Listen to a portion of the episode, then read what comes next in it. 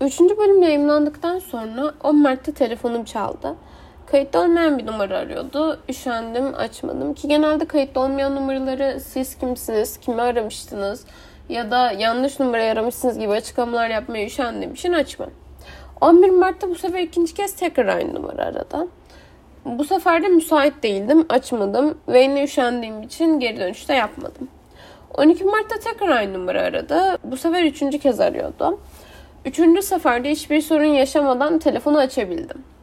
Vodafone veya Türk Telekom'dan gelen bir telesekreter sesini bekliyorken çok güzel bir sesin konuştuğunu duydum. Bu güzel ses kaderin püsküllü bela gibi bir şeyler deyip öpücük atıyordu. Kim bu sapık, niye tanımadığım bir insan bana öpücük atıyor diye düşündüm. Ve siz kimsiniz diye sordum. Bu sefer de işte kuzu kuzu geldim gibi cümleler söylemeye başladı.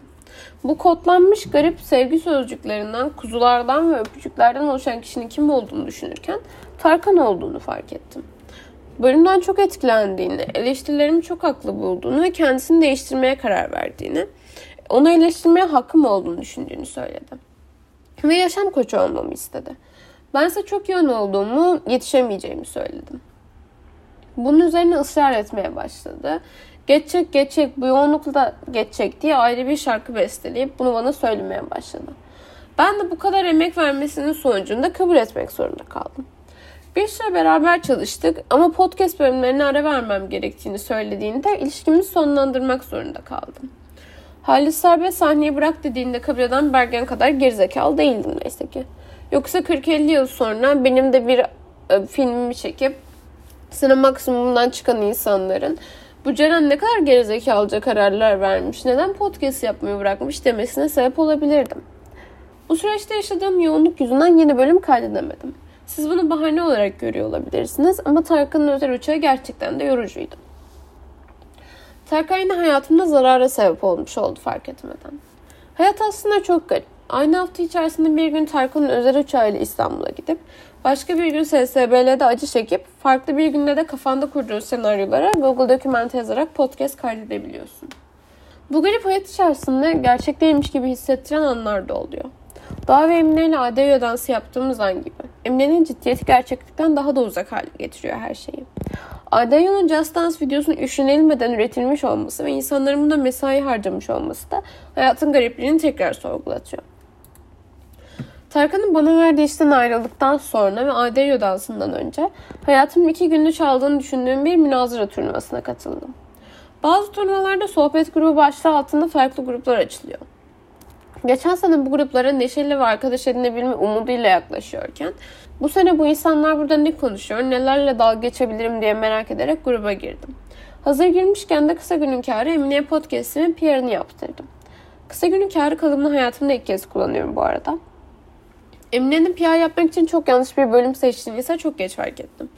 Dört bölüm içerisinden münazırlar sıkıcı ve arkadaş olunmayacak insanlar anlatısı yaptığım bölümün linkini atmayı tercih etmiş. Bu Recep İvedik filmleri hakkında konuşulan bir gruba Letterboxd hesabı sormak gibi. Ki bunu da Emine yaptı. Umarım ben de bir gün Recep İvedik konuşulan bir grupta Letterboxd hesabı arayacak kadar umutlu olabilirim. Bu kadar umuda sahip olmasam da Discord sunucularında kaliteli bir sanal arkadaş edinebileceğimi düşünecek kadar salakça bir umuda sahibim hala. Ve hayal kırıklığına uğruyorum düzenli bir şekilde. Tyler Durden Türkiye sunucusundan beklentiye girmek benim gerizekalılığım olsa da Tyler Durden Türkiye sunucusundaki insanları içerliyorum. 6. ve 7. sınıftayken çok eğlendiğim sanal gruplarda bulunuyordum ve insanlarla sohbet ederken keyif alıyordum. Ben 12 yaşında Instagram gruplarında herkes 16 yaşında olduğu için 16 yaşındayım yalanını söylerken gerçekten 16 yaşına geldiğimde bütün sanal gruplardaki insanlar 12 yaşında olmaya başladı. Küçükken yalan olmadan 16 yaşında olduğumu söylediğim ve insanlarla arkadaş olduğum, keyifli sohbetler kurduğum sanal grupların hayalini kurarken şu an Wattpad okuyan 12 yaşındaki kızlarla dolu gruplardan 1-2 saat dalga geçerek eğlenip hiçbir kaliteli sohbet kuramadan ayrılıyorum. Ve bu sanal gruplarla ilgili sorunumun kolektif bir sorun olduğunu da izlediğim bir TikTok ile fark ettim. Yaş problemini daha çok. İzlediğim videoyu çeken kişi 12 yaşındayken 16 yaşında olan kişilerin nereye kaybolduğunu ve şu an neden sanal ortamlarda sadece 12 yaşındaki insanların olduğunu sorguluyordu. Bazı olay veya düşüncelerin kolektif olduğunu düzenli olarak TikTok'la fark ediyorum ve çok şaşırıyorum her seferinde. Annenin yaptığı şeylerin ortak olduğunu da böyle fark etmiştim ve nasıl bu kadar ortak olabildiğini çok fazla sorgulamıştım. TikTok videolarını bu kadar fazla içselleştirip sorguluyor olman hayatımı zorlaştırıyor. Bu bölümün metni yazmak çok zor. Çünkü sonradan okuduğumda anlam veremediğim tek cümlelik bir not almışım sadece öncesinde. Normalde iki bölüm arasındaki sürede küçük küçük random notlar alıp ya da güldüğüm şeyleri not alıp bölümü kaydederken bunları birleştiriyor ve üzerine eklemeler yapıyorum. Ama bu sefer tek bir cümle yazmışım. O da 7 Mart'ta yazdığım bir cümle. Bu kadar güzellikten uzak ve bağ kuramadığım bir film üzerinden nasıl bu kadar hayatımı sorguladığımı bilmiyorum cümlesi. Ama hangi film olduğunu yazmamışım ki 7 Mart'ta film de izlememişim. Derdim neymiş anlamadım.